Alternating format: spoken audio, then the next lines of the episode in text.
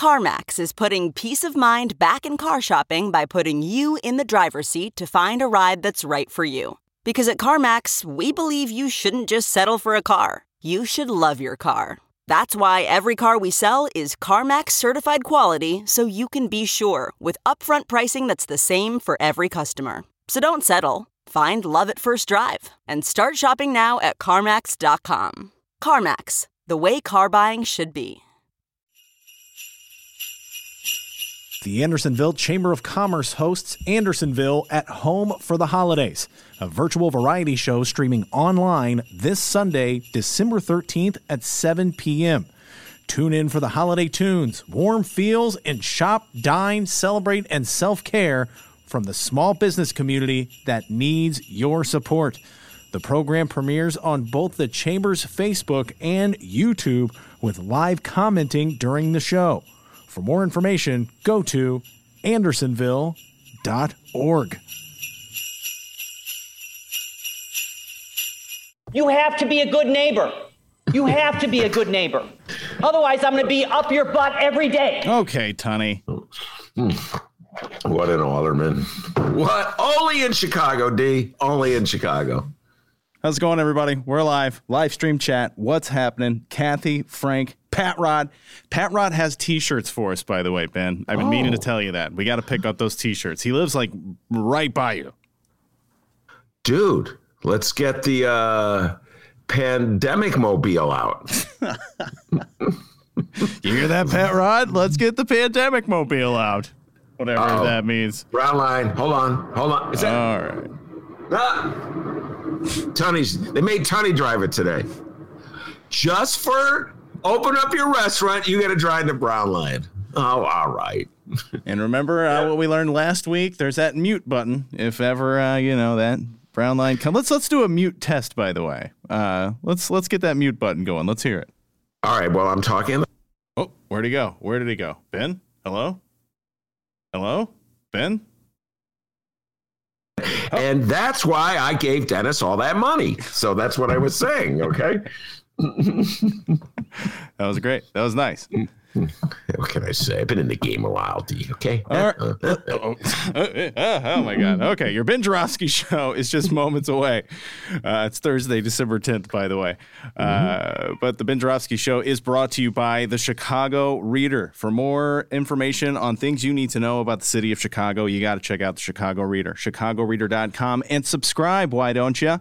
Uh, a big way to support this program if you enjoy it is to subscribe to the Chicago Reader.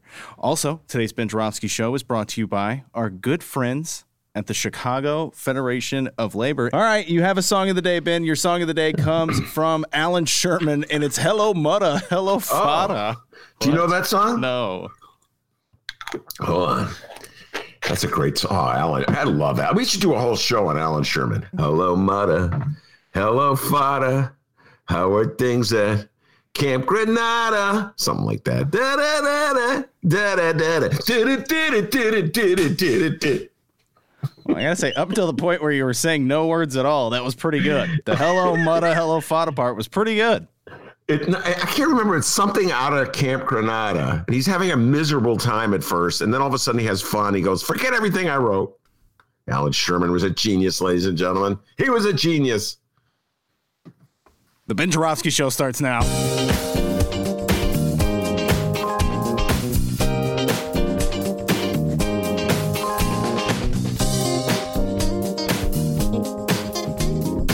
It is Thursday, December 10th, and live from my apartment in his attic, this is The Ben Joravsky Show.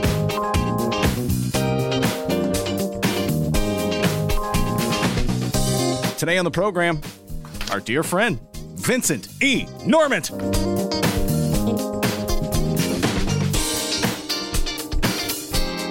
And now your host, Chicago Reader columnist, Benny J. Ben Joravsky.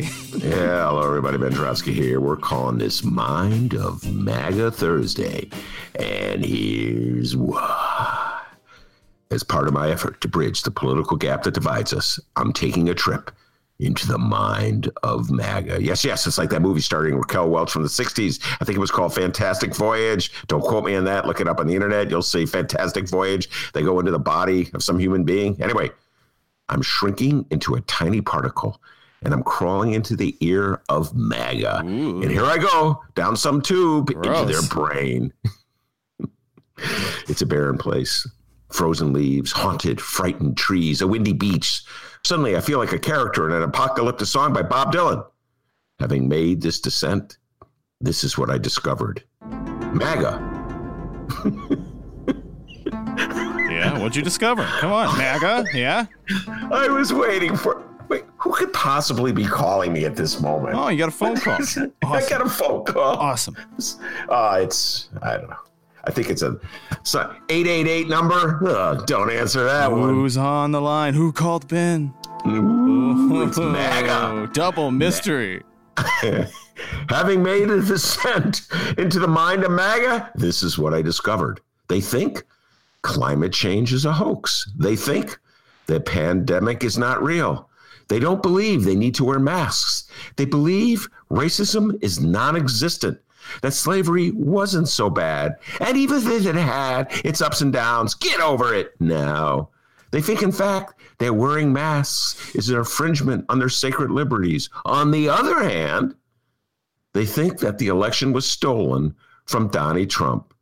They believe that the votes for Trump were thrown away and that votes for Biden were manufactured. And they believe this even if they're not a shred of evidence to substantiate it. In fact, they've taken their case to the U.S. Supreme Court. That's right. The Attorney General of the state of Texas, a man named Kenny Paxton, has asked the Supreme Court to hear his case, arguing that they, the justices of the court, throw away the results in four states that went for Biden, which would give the election to Trump. Repeat, cannot emphasize this enough. They want the justices, three of whom have been appointed by Donnie, to throw out the results and name Trump the winner, even though Trump lost. Hold on, brown line going by. I'll let it pass to build the suspense. And later in the podcast, Dennis will cut this out and it'll be as though it didn't exist. Yes. So let me repeat that. I'm not cutting that out. to throw out the election. Oh, brown line coming again. All right. Let it go. Let's just power through that brown line. We've been doing this for months, man. Hey, they're giving out free cinnamon rolls on the brown line. Heck of a job, Alderman Tunney. Heck of a job. Where was I? Oh, yes. They, they want the justice to throw out the results of the election and even though they have no proof that there was any voter fraud, they say it doesn't matter. They say that the levels of Biden's deceit were so brilliant that you can't see it. It's like an invisible friend. You know, the friend I talk to when I'm walking down the street, you can't see it, but I can. So therefore, it must exist. And so they want the Supremes to believe in the existence of something that cannot be seen, heard, felt, or taste because it exists only in the minds of MAGA. and they want this thing that exists only in the minds of MAGA to substantiate overturning the will of the people. Okay, so here's the deal. Ken Paxton, Attorney General of Texas, is a wacko who, by the way, is indicted on charges of security fraud and recently was accused of bribery. He says the charges are politically motivated, which, by the way, I just want to remind all my MAGA friends out there is exactly what one Michael Joseph Madigan says. Just saying. Finally, some bipartisanship that we can all agree on. when you get in trouble, blame it on partisanship. Anyway, think about that, folks the Attorney General of Texas, a real law and order state, the guy in charge of enforcing all the laws in that law and order state, is in fact accused of fraud. That's some law and order you got there, Republicans. So you say, well, Ben, Paxton is a wacko. Well, let me just say this. Ken Paxton has been joined by 17 other Republican attorney generals in his lawsuit. 17 states, folks, and I will now name them Missouri, Alabama, Arkansas, Florida, Indiana, Kansas, Louisiana, Mississippi, Montana, Nebraska, North Dakota, Oklahoma, South Dakota, Tennessee, Utah, and West Virginia. My legal friends, like the great Jim Coogan, say it's a Hail Mary. It's a legal joke. It has no possibility that it will be substantiated by the Supremes. Fair enough. But those 17 attorney generals are so afraid of antagonizing MAGA that they sign on to this wacky scheme to undo the election. Furthermore, Republicans throughout the country are proposing laws to make it even harder to vote by mail, to make it even harder to vote. It's like having invented a problem that does not exist, voter fraud, they're now coming up with proposals to solve it. Because you know it's really easy to solve a problem that didn't exist in the first place. Although you may create problems with your solutions to the non-existent problem. It's sort of like trump and his wall. He made up a problem immigration in order to solve it by building a wall. And by the way i just got a little nervous feeling that alito Clarence Thomas, Brett Kavanaugh, they hate the Dems so much that they may sign on for this cockamamie scheme. I'm just saying. I don't know about Neil Gorsuch or Amy Coney Barrett, but I'm a little worried about those others. So, in conclusion, MAGA does not believe in things that demonstrably exist, like climate change and racism and the pandemic, but they do believe in something that doesn't exist except in their mind. I'm telling you, folks, the mind of MAGA is a scary place to be. We got a great show today, everybody. Vincent E. Norman, owner of the Marijuana Hall of Fame, will be here. And you know, Dennis will once again be petitioning for his right to be included in the Marijuana Hall of Fame. And I say he should be put in the Marijuana Hall of Fame. I believe that this young man has spent years of his life working for that honor. I'm going to make I've never, case. I've never did such a thing.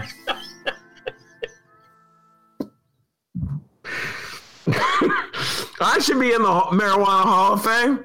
Yes, I'm going to make that argument, compelling argument. We got a lot to talk about including the bizarre attitude that Republicans have toward reefer. This is really weird. Like Oklahoma, I don't know if you know this, folks. Oklahoma is by becoming like the state where medicinal marijuana is being uh, cultivated. It's like a growing business, and yet oh. Republicans. Would you call it Toklahoma? Am I right? That, ladies and gentlemen, is Exhibit A of why this man should be not just in uh, the Marijuana Hall of Fame, but the Jokesters Hall of Fame, the Quipsters Hall of Fame, the Quick on His Feetsters Hall of Fame. Anyway, plenty to talk about with Vincent E. Norman. Before we do that, the young man from Alton, the man Vincent E. Norman calls the doctor with the news. All these years. Can't get a first name. Okay. How's it going, everybody? Let's find out what's happening in Chicago and or Illinois this afternoon. Today, Illinois Governor J.B. Pritzker will be delivering his 230 COVID-19 update at the Thompson Center. Vaccines are on the way. Governor J.B. Pritzker recently announced that the first delivery of a vaccine could arrive in Illinois as early as next week, although it could take several months until it becomes widely available. Chicago Mayor Lori Lightfoot uh, laid out the city's vaccine distribution plans on Wednesday. Ben, how are we feeling about this today? Um, wow, I'm all over the map on this one, D. That's why I put today. Uh, first of all, Yeah, that's the, today. That was good. Subtle. Went over my head. Right over my head. Well, I thought it was an airplane, but that was subtlety. Uh, so yes, we discussed. And, and by the way, I'm blaming this on the bright one. This is the Sun Times' fault. My indecision, my being like a flag in the wind, is the fault of the Sun Times, and it's a larger issue with the media. If I may raise this point, D, and allow me to raise this point, the media will put something out on Monday, which they will completely refute on Tuesday, but they won't like act like what they did on Monday existed. You ever notice that, Day? I'm just saying, I don't want to sound like a Republican who's always bashing the media. I'm just putting this out there as a guy who has lived within the media universe my entire adult life working for and having read. It's it's really prevalent among uh, guys who write sports. Guys who write sports, like they have to have instant opinions about something that took place on Sunday. So, like for six days, they're predicting, let's say, the Bears will win. The Bears are great. The Bears are awesome. Then the Bears will lay a stink bomb on Sunday. And on Monday, they'll be like, oh, yes, everybody knew they had no offensive line. Oh, it's so obvious their quarterback's terrible. And it's, it, it's as clear as that blue sky in the, in the heavens that they have no offensive scheme. You know, whatever. They all of a sudden, because you see the evidence of how wretched the Bears are. They declare it, and uh, no one mentions the things they wrote the six days before that. So it's much the same way in politics with newspapers. You know, they and, and just not just newspapers, but uh, you know, radio, but WBEZ, all of them. So yesterday, the Sun Times had this headline: "Shot or not," and they had a picture of the nurse from uh, Stroger Hospital and she was uncertain as whether she would take the COVID, uh, the uh, vaccine. Remember that, D? We talked about it. Got me all scared. cool, maybe I shouldn't take it. A good thing I'm not like literally first in line. I'm like Mikey. Remember? No, I'm not. Remember that? Oh, this is uh, one of those millennial moments, D. There was this commercial for cereal. Way Life cereal, Mikey. Yeah, he likes it. How, the, how was that? Wait, I'm momentarily flummoxed. I, I just was that commercial still playing in the 90s? There's a lot of refer- there's a lot of references to it, you know. Yeah, so they would go like the commercial was like they give the cereal to Mikey, he was just like five year old, and they would all look at him, and if he liked it, they would go, "Okay, we can eat it." Mikey liked it, and so that's kind of what the vaccine is like. For well, let's see what the what happens to the first guys that take it. I think I was talking to a young man named Mick Dumke about this yesterday, and he goes, "Well, I don't have to worry about it for a few months." So. Anyway, so that was the bright one yesterday. Shot or not? Now today is city's COVID attack plan. Lightfoot details Chicago how Chicago will distribute free vaccines to all adults who live and work in the city, beginning with frontline healthcare workers and those most at risk. And it's like, yeah, when am I? When, suddenly everything's changed. When am I going to get to take the vaccine? Who's first? Who's second? Who's third? Wait, what about shot or not shot? Oh, that was yesterday's news, Ben. Get over it. So you know what? When I make fun of myself for being a flag blowing in the breeze, which way am I going today? Let me just say, D, I'm not alone in that. I'm not alone in that. So yeah, I have the liberty and luxury of waiting to see how the vaccine works or doesn't work. Know, probably take it. I take a flu shot. So I know some people who don't take the flu shot. Oh, no, I'm not sticking that needle in my arm. The doctors be like, take the flu shot. I took the flu shot. My nurses took the flu shot. The guy down the hall took the take the flu shot. Would you take the flu shot? I know some people go, mm, not going to take it. So I'm going to wait a little while, D. Not that I'm at the front of the line anyway. I'm just going to live in my attic, never leave the house except for late at night when I go for a walk. I see someone coming across the street. That's my existence. Hmm, oh, God. So, yeah, right. D, that's where I am, well, all over the map. We do have a show tomorrow, so I'll ask how you feel about it tomorrow. It'll probably be completely opposite. So, look forward to that, well, everybody. whatever the Sun Times headline says. yeah, there you, go, there you go. You know, just whichever way the Sun Times is going that day, I'm heading in the same direction.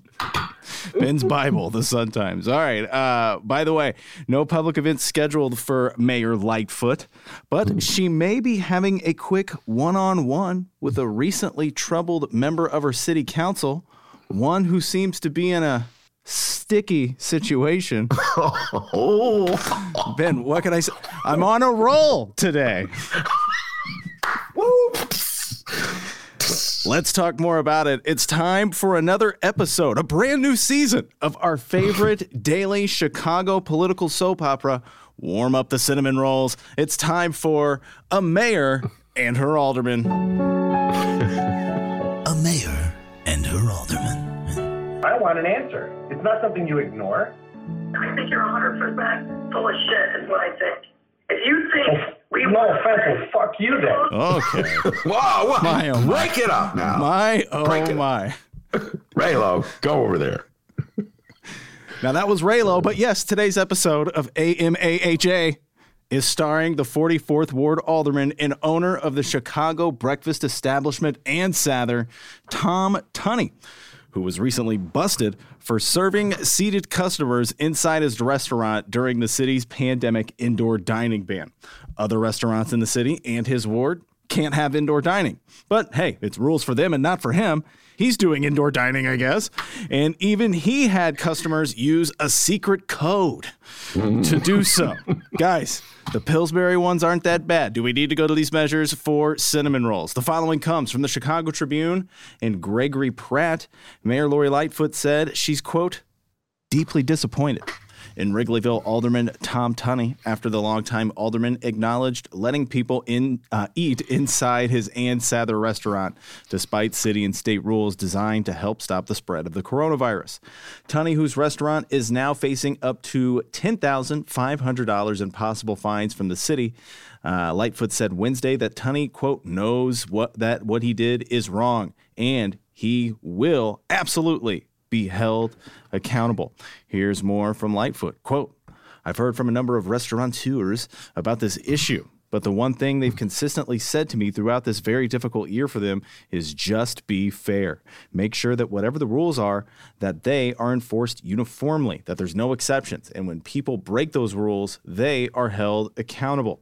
Alderman Tunney understands that he made an intentional decision to break those rules. He didn't just break them as a business person. He broke them as an alderman who swore an oath to live and abide by a higher set of standards than the average person. And that's one of the things I've been hearing a lot from people that's made them really angry and animated about this. Well, lots to unpack there. and I'll try to say cool, calm, and collected, uh, D, as I do the unpacking, because I've discovered, D, that uh, going on riffs, uh, ranting riffs, I should say, does not work well and that people say, Ben, you should be calm, you should be cool, you should be measured. You should pretend as though really just try to get through one segment on Tom Tunney as though you work for NPR. Okay? And be calm and dispassionate and measured and maybe a little ironic, just a touch so that everyone knows how smart you are. And if they get it, they feel smart too. So that's what I'm going to do. D, you ready? Okay. So here we go. No rant, no losing composure, no banging table, just cool and calm. No, this is boring podcast content. so it works for NPR. A lot of people listen to BZ. All right, you know, I really like that dispassionate way they go about things. Please don't do this. This cool comic collective thing. No, no. So let me understand this. I'm just trying to understand this. This is the mayor's deeply disappointed. The bright one had that in the headline as well. Mayor deeply disappointed in Tunney for violating indoor dining ban a curiously different reaction, I would say, to Thomas Tunney, the alderman from the 44th Ward on the North Lakefront. And let me point out that the North Lakefront is Lightfoot country. They love Lori Lightfoot on the north side of Chicago D the way you love Ann Sather's cinnamon rolls. It is just undeniable they salivate. Just the thought of Lori Lightfoot on the north side. She's our mayor. We love her. Ben, don't say anything bad about her. I, I would almost say they love Lori Lightfoot more on the north side of Chicago than north siders love Rahm. And they love Rahm. I thought it was 75% of the vote for Rahm. Close all those schools, close all those clinics. We still like them. He knows how to run a city. He's forceful. Sometimes you have to close schools, not my schools, but somebody else's schools. That's how you do it, Ben. And sometimes you have to close mental health clinics, not my mental health clinics, but those mental health clinics. See, Ben, you got to get rough. You got to be cruel be kind. That's how you run a city. I live in the north side. I got everything taken care of. I don't worry about, you know, poor people, south side, west side. Come on, Ben. Oh, understand. Cool calm, collected. So I would just say there's an appearance, an appearance of a double standard. When Raylo asks a legitimate question Uh, okay, maybe he did go into Trump country. Part of the okay, I grant that. But when he asks a question about a legitimate issue, such as the disbursement of police in the midst of rioting and looting, she, Lori Lightfoot, says he's 100% full of shit. I'm just saying what she said, D. When Thomas T. Tunney, and I just put the T in there because I wanted to. I have no idea if he even has a middle initial. When Tom Tunney, Triple T. Tommy T. Tunney here. blatantly, blatantly breaks the rules, violates the law, Tom Tunney, that Mayor Lightfoot chose to run the most well, no, that's not fair. The about second most powerful important committee in the Chicago City Council, the zoning committee, that oversees zoning matters for all properties. No development deal can happen in the city of Chicago if Tommy Tunney's committee doesn't give it the okay. So this is a very powerful, important official in the city of Chicago. And when this man blatantly violates the rules and is only caught because a second city cop, got to give them credit again, D Third day in a row, I'm giving you credit, Second City Cop. When he is caught violating the rules, she's just deeply disappointed. Come on. I don't know. There's got to be more punishment than that. There's got to be more consequences than that. And she said in that statement you just read that Tunney understands he made an intentional decision to break the rules. Uh, I gotta disagree with you, Mayor Lightfoot. And at the risk of offending all of my neighbors on the north side, I just have to articulate my disagreement with me. I've seen no sign whatsoever that Tom Tunney recognizes that he made an intentional decision to break the rules. Oh no.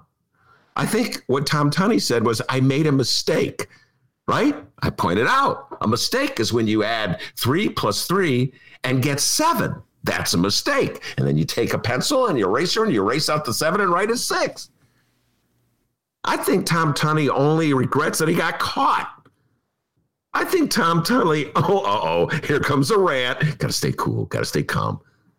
No, you don't. Go for it. Come on. I think that Tom Tunney's only regret is Second City Cop, as one of his employees said, ratted him out. You know? So it's just like the appearance of a double standard. Why this guy is the head of the zoning committee? I do not understand. Hey, We already voted for against her budget. Isn't that interesting? When JT, the great Jeanette Taylor, 20th Ward, uh, said that she could not vote for the budget. She had a lot of objection to it. Mayor Lori Lightfoot said, "What did she say to her? Uh, D? What was the quote? Don't come to me for shit. Yeah, that's yeah. It. For shit. Yeah. Don't come to me for shit. Well, when Tommy Tunney votes against the budget, oh, well, you know, hey, it's your opinion. I got my opinion. You get to be zoning chair. When Tommy Tunney blatantly breaks the law and undercuts everything that Pritzker's trying to do in the face of a bunch of fanatics with their Pritzker sucks signs, oh, well, I'm disappointed.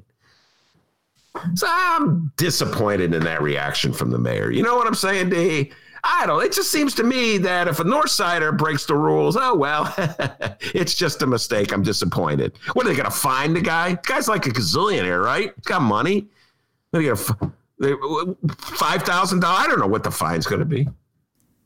So D, I just have to say, I'm very, I'm deeply disappointed in Mayor Lightfoot's reaction to Tom Tunney, and I'm deeply disappointed in Tom Tunney's decision to run a cinnamon roll speakeasy with its own code to get in. what a city! What a city!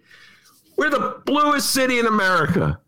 We're supposed to be championing the cause of prudent health measurements. We're supposed to be supporting J.B. Pritzker in his lonely, valiant effort to keep Illinois from killing itself with this disease.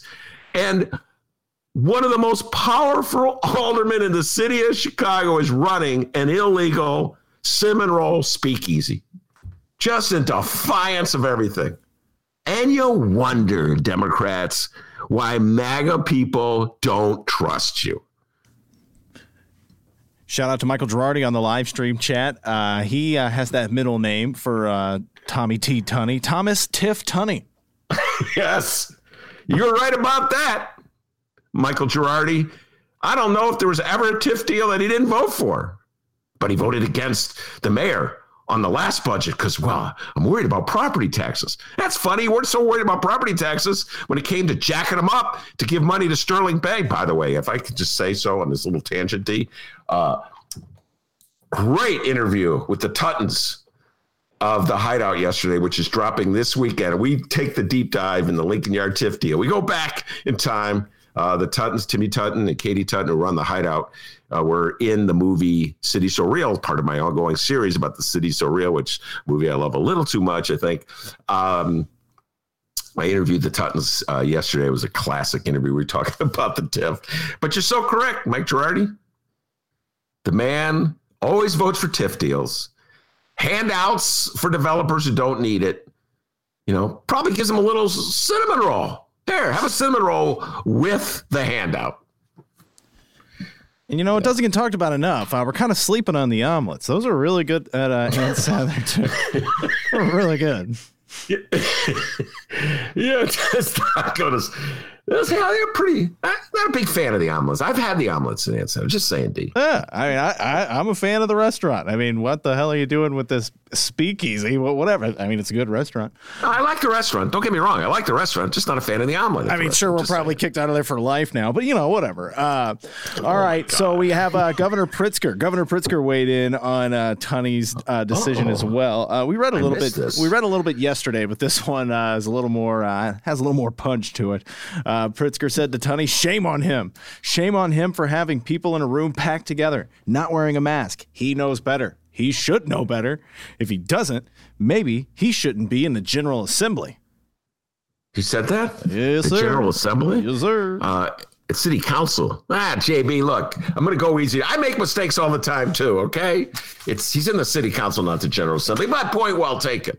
I agree with the gist of what you were saying, JB.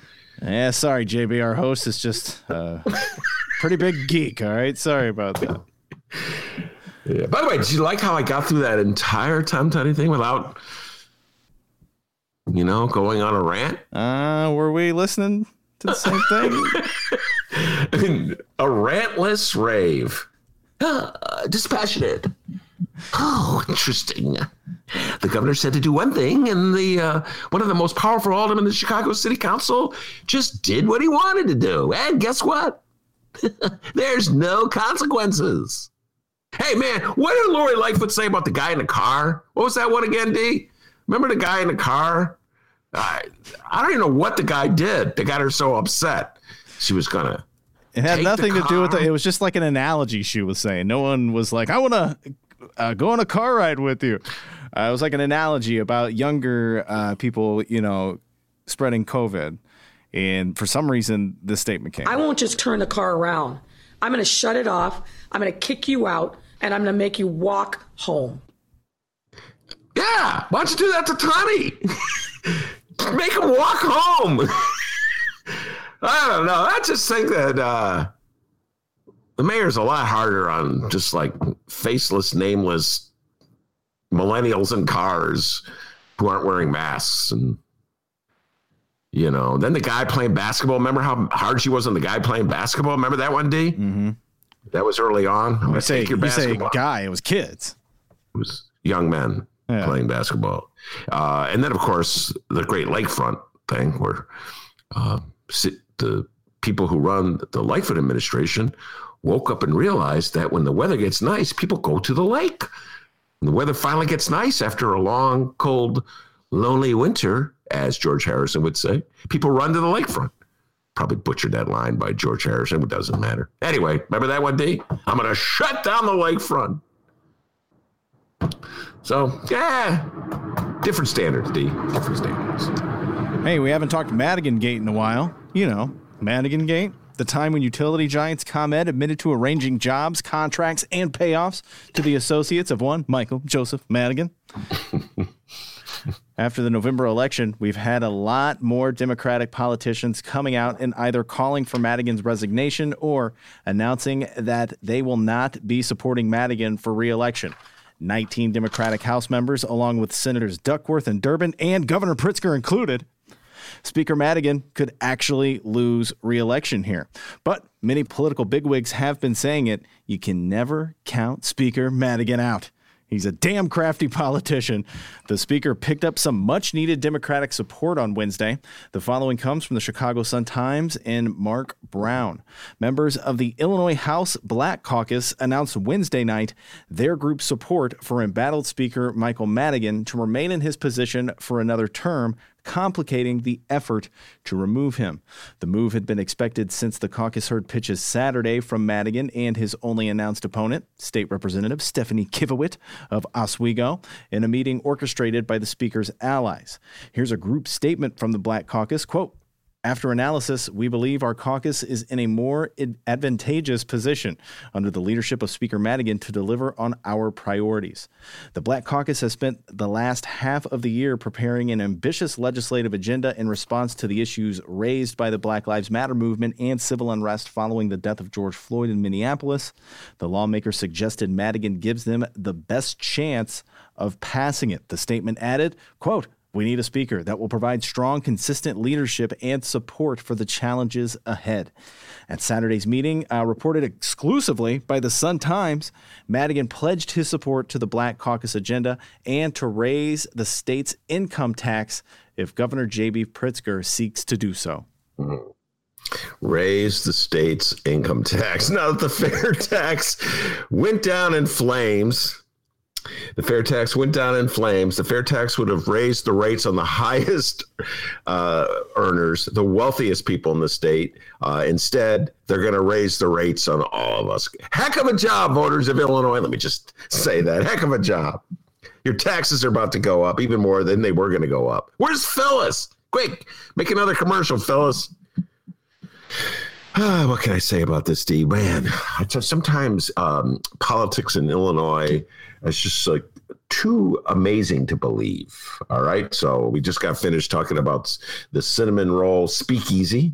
We're the most third most powerful alderman in Chicago City Council, I'd say, uh, gets slap on the wrist for openly defying uh, Governor Pritzker's rules that all the other restaurant so people are supposed to follow slap on the wrist. That's it. And now uh, the uh, members of the Black Caucus are justifying keeping Michael Madigan in on the grounds that what? Uh, he's a leader in the movement for civil rights. It's man, you stick around Illinois, you see it all. The evolution of Michael Joseph Madigan. I, I remember Madigan in the 80s when Council Wars was uh, flaring and Harold Washington was under siege from uh, white aldermen in the Chicago City Council uh, who were trying to sabotage his administration. Because how dare the city elect a black man, an independent minded black man at that, uh, mayor in Chicago? Michael Madigan was nowhere to be found. Uh, in that one, I'm not getting involved with that. Oh no, because Michael Madigan's uh, base of support is southwest side of Chicago, and not a lot of support back in those days for Harold Washington in the 13th Ward or anywhere near it. But as uh, Rich Miller pointed out over the years, Michael Madigan, been very resourceful, has kind of moved to the left more and more. And it really, it's all about taking care of his caucus members. That's what Michael Madigan's all about. He's he's all about staying in power, and staying in power means passing legislation when necessary that will benefit his caucus members, so they get reelected. If they get reelected, then he stays in power as Speaker. That's how it works. Uh, if it means withholding legislation, that progressive legislation that people might like, that are of the lefty persuasion, like on say on uh, a fair tax a few years ago, he'll do that. Why? Because that would put some of his caucus members in jeopardy. That's how he plays the game, folks. It's not like he has a fixed ideology about government. It's not like he woke up and, and said, you know what? I'm outraged by what happened to George Floyd in Minnesota, and we have to have more fair, more equitable criminal justice enforcement. We cannot allow policemen just shooting uh, or murdering black people by uh, suffocating them. No, it's not like he did that at all, but he's a practical, pragmatic guy. He goes, hmm, this is the direction my party is going. Uh, this is what my caucus members need uh, to pass in order uh, to uh, stay in office. So I'll help them out a little bit. I don't know how far I'll go in that direction, but that's the calculated what move that all of them are making. This is a very complicated game of political chess. We talked about this with uh, Jamie Andrade. Another shout out for a show that's going to be uh, dropping uh, this weekend. And, and, Jamie is a state rep from the Northwest side, uh, and he's a Madigan supporter. He came on. He goes, Ben, ask me the Madigan question. I'm ready for it. Uh, and he defended Madigan, and he did a counterattack uh, on the uh, representatives who have spoken out against Madigan. And he made a point of saying that uh, they come from white districts. And he talked about being against Madigan is a sign of white privilege. So it's an interesting counterattack that Jamie Andrade uh, used to defend his decision to stay with uh, Michael Madigan. And I had a sense, uh oh, this is where we're going. we're going with this one. So that's where we're at, D. But it's uh, like, you know, I look, there's 22 members of the Black Caucus. They have the ability, really, to, um, they could determine who the next speaker is. So if they got behind a member of their own caucus, there's a good chance that that member would be the the next speaker. Uh, Chris Welch talked about him, the state rep from the uh, western suburbs, might be him. Uh, Jehan Gordon Booth, the state rep from Peoria, been on this show. Both of them have, might be her. So they have that ability, that power. But right now, they're choosing not to use it. Well, folks, we don't know how this game is going to be played out. I mean, we have a long way to go in this thing because right now Michael Madigan does not have the 60 votes he needs to be elected Speaker of the House. On the other hand, nobody else has the 60 votes they need to be elector, uh, elected Speaker of the House. And the only person who is uh, indi- uh, announced that she would run against Madigan is uh, a state rep who is so little known that I can't remember her name at the moment. Kifowit. Uh, yes, Kifowit. Stephanie Kifowit of Oswego. So it's going to be a showdown. And what Jamie Andrade was saying is that the uh, House members, the Democratic House caucus, will meet, and a majority of them will vote for Madigan, and they will advance Madigan's name to the floor of the House, where there'll be a lot of pressure on those 19 Democrats who've said they won't vote for Madigan uh, there'll be a lot of pressure for them to maintain that stance because it's either Madigan, which is what your party wants, and you're a member of the Democratic caucus, or Jim Durkin, a Republican. And there's no way they're going to vote for Durkin. So, D, will they fold? Will they do a flip flop? I've been down to do flip flops. I can provide every one of them with the sound effect of the flip flop.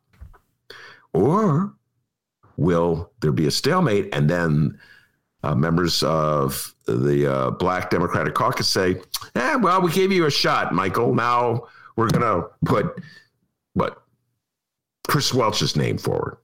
A lot of wheeling and dealing left to go in this game, D. It's not over yet. All right. And uh, oh, well, you asked. Uh, Phyllis is here. Springfield politicians.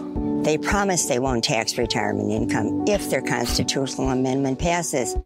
Ask and you shall receive. There she is. Ah, I gotta miss Phyllis. Do you really miss those commercials? You know what I'm saying, D? Well, the guys on the Northwest side sounds good to me. I'll vote against my own interest because Phyllis said so. Ah, the voters, the voters of Chicago, 44th Ward voters, love those cinnamon rolls, D.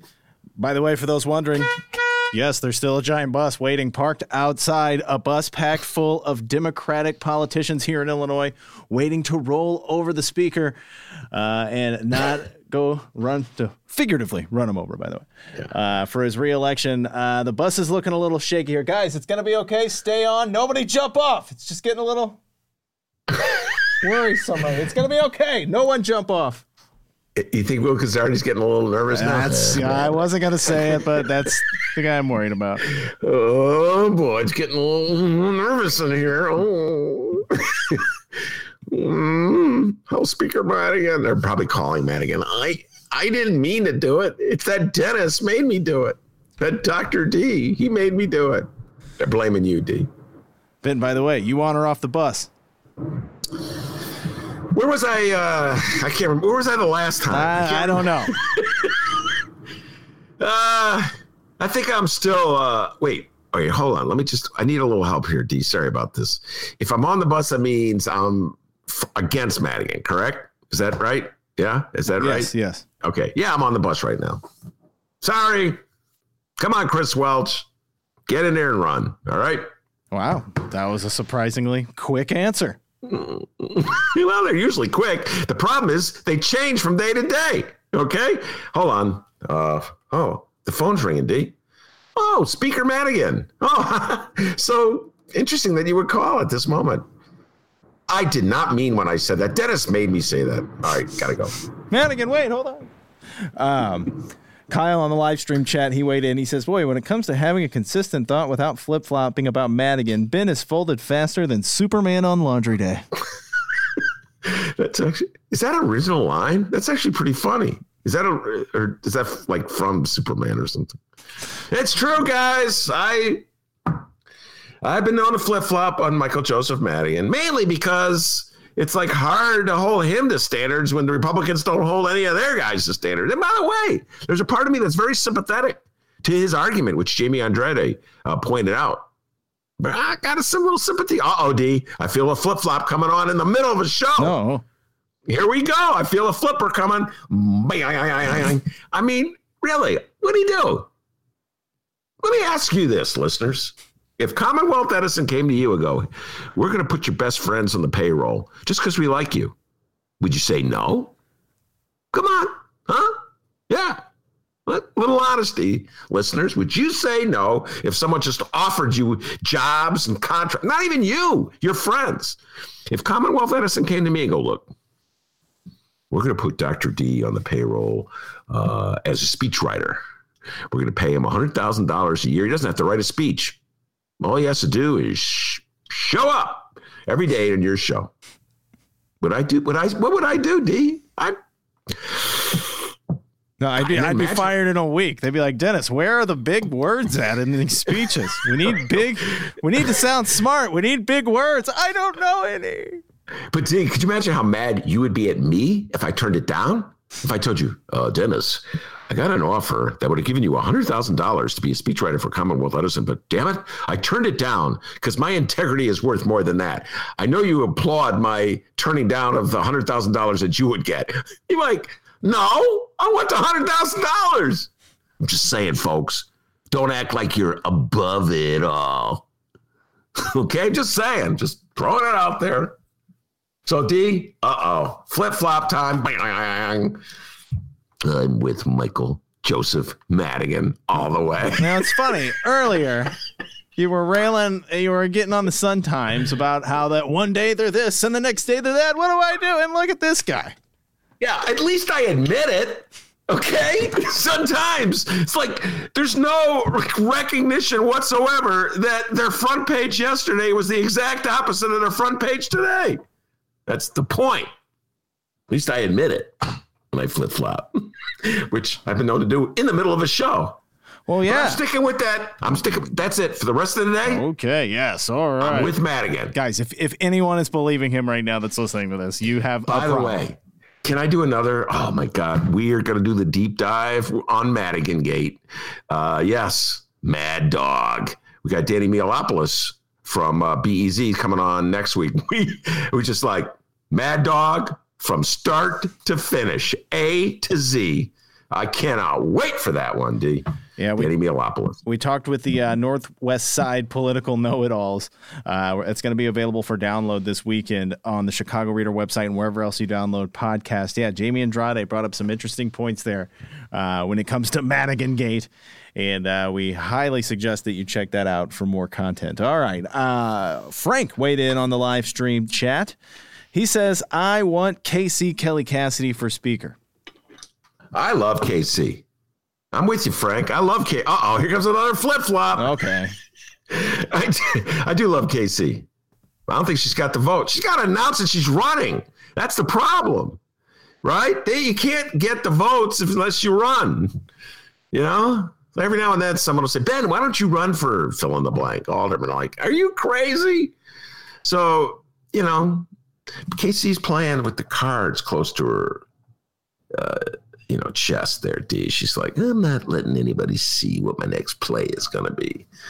So maybe behind the scenes, she's making phone calls. But right now, she's not, um, you know, letting the world know that she's running against Michael Madigan. Shout out to Kyle. He says uh, that uh, Superman laundry line, not an original line. He got that from The Simpsons. Oh, that's a great line. so, hey, uh, you know, by the way, we're, t- weren't, you, weren't you and I talking about The Simpsons today? Yeah, oh, so. yes. We were talking about uh, how I was talking about how um, uh, Katie Tuten, who we interviewed yesterday, sounds like uh, the sisters in The Simpsons, Marge's sisters in The Simpsons. That's then we went on this whole thing about how much we love the the people who do the voices in The Simpsons. So yes, a lot of Simpson thought, a lot of Simpson talk in the Ben Joravsky Show. All right, everybody, that's our local news. Uh, remember, you can find us on social media at Benny J Show, B E N N Y, the letter J Show on Facebook, Twitter, and Instagram. You can send us an email, always, always send us an email, Benny J Show at gmail.com.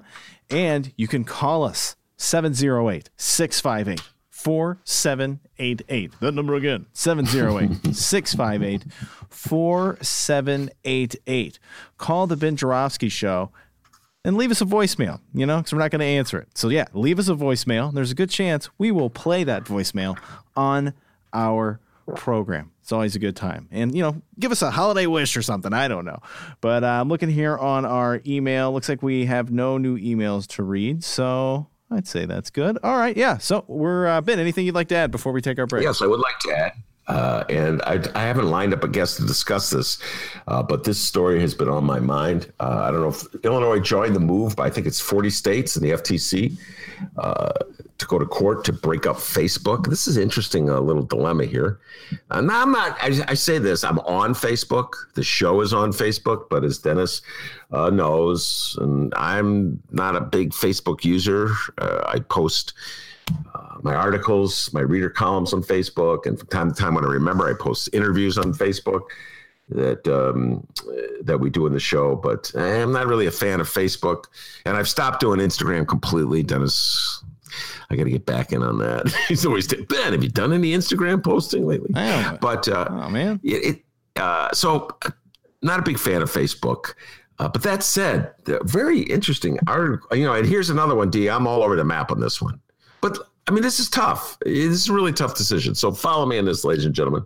Essentially, um, the way Mark Zuckerberg and Facebook operates is that when they see any company out there that could be a potential competitor to them that they may have reason to think might challenge their control of social media platforms, they buy the company. And, and in fact, they'll go name your price. They'll give them an offer they can't refuse. Uh, and the company buys them and becomes part of the Facebook empire, and um, and that way Facebook emerges with even more power and more control over the social media network. Uh, and uh, 40 states and the FTC have said uh, that the Federal Trade Commission have said that that's a violation of anti uh, trust law. That essentially what Facebook is, I don't know if they use the word gangster, but it's like gangster moves by Facebook uh, to take, have more power and or more control and more dominance than any one company should have. And uh, I'm very sympathetic uh, to that. But on the other hand, I mean, they gave an offer they couldn't refuse. They gave, how much did they offer WhatsApp? 12 billion dollars, I think. I'm doing this on top of my head. D. I can't. And Instagram, they offered Instagram over a billion dollars. So, like, if Facebook came to me and Dr. D and said, Oh, we really love the Ben Joravsky Show. We're going to offer you $5 billion to turn your operation over to us. I don't know. uh, T and I would be up. Well, what do you think? Uh, we can maintain our independence, or we can have five billion dollars. I think Dennis would go. Take the five billion. so it's kind of hard for me to really, you know, get into the whole anti uh, Facebook thing. I notice they don't pay a dividend uh, to their stock uh, holders. So, in other words, what they're essentially telling the stockholders is you give us your money, you invest in our company, we're going to take that money and buy other companies. We're going to get bigger and more powerful. We're going to control the world. So, I don't know, D. I may be flip flopping on this one even more than I'm flip flopping on Madigan Doggate, which is a lot. But I'll be watching this one, and I just uh, Illinois is one of the states, one of the 40 states. Kwame Raoul signed on to that. Illinois, by the way, I just want to point out, is not, repeat, not one of the states that has joined uh, Attorney General Ken Paxton of Texas and his effort uh, to undo the election. Hail Mary, from the Supreme Court. Happy to say, proud to say, that Illinois is not one of those states. So, going to talk about Facebook Day. I'm going to try to get somebody on who knows a thing or two about antitrust law get their thoughts on this, maybe help me come to a decision as to what I think. I need help knowing what I think. At Benny J Show. Find us on Facebook. All right. Leave us a message. All right. We're going to take a quick break here. And when we come back, Vincent E. Normant. I think it's his live show debut, is it not? Um, or I th- he may have did a cannabis conversation with Lisa. Yeah. Yeah. He did a live show. Uh, he did a. I can't remember when. He's been on so many times. I can't remember when. Uh, he, but he, I, I know he did a live show.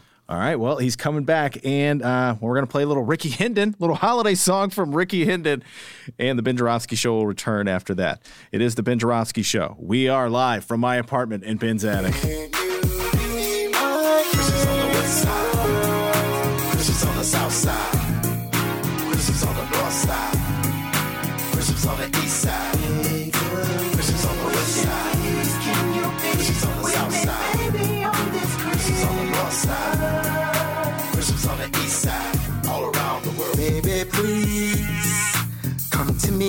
Let me be your fantasy. Baby, like the tree. I will be all that you need. Unwrap you underneath the mistletoe. We can sip some wine, kiss you from head to toe. Baby, don't you ever, ever let me go. I want you to know wishing you be my boo. Can you please be my Christmas? Come wrap your arms around me. Wishing, please, can you be with me, baby, on this Christmas? Step this way. Come on, baby, ride with me in my sleigh. Tonight we're gonna party, girl. It's time to play. play our favorite game. And you gon' do this on Christmas Day and go all the way. Merry Christmas, baby. Merry Christmas, baby. Merry Christmas, baby. Merry Christmas, baby. Merry Christmas, baby. Merry Christmas, baby. Feliz Navidad, baby. Feliz Navidad. Wishing you be my boo. Can you please be my Christmas? Be my Christmas, baby. Be my Christmas, baby. Wishing please, can you be with me, baby, on this Christmas? I got something very nice for you. And got your shorty baby too, baby. stuff, my stuff, right here, baby. Your stuff, my stuff, right here, baby.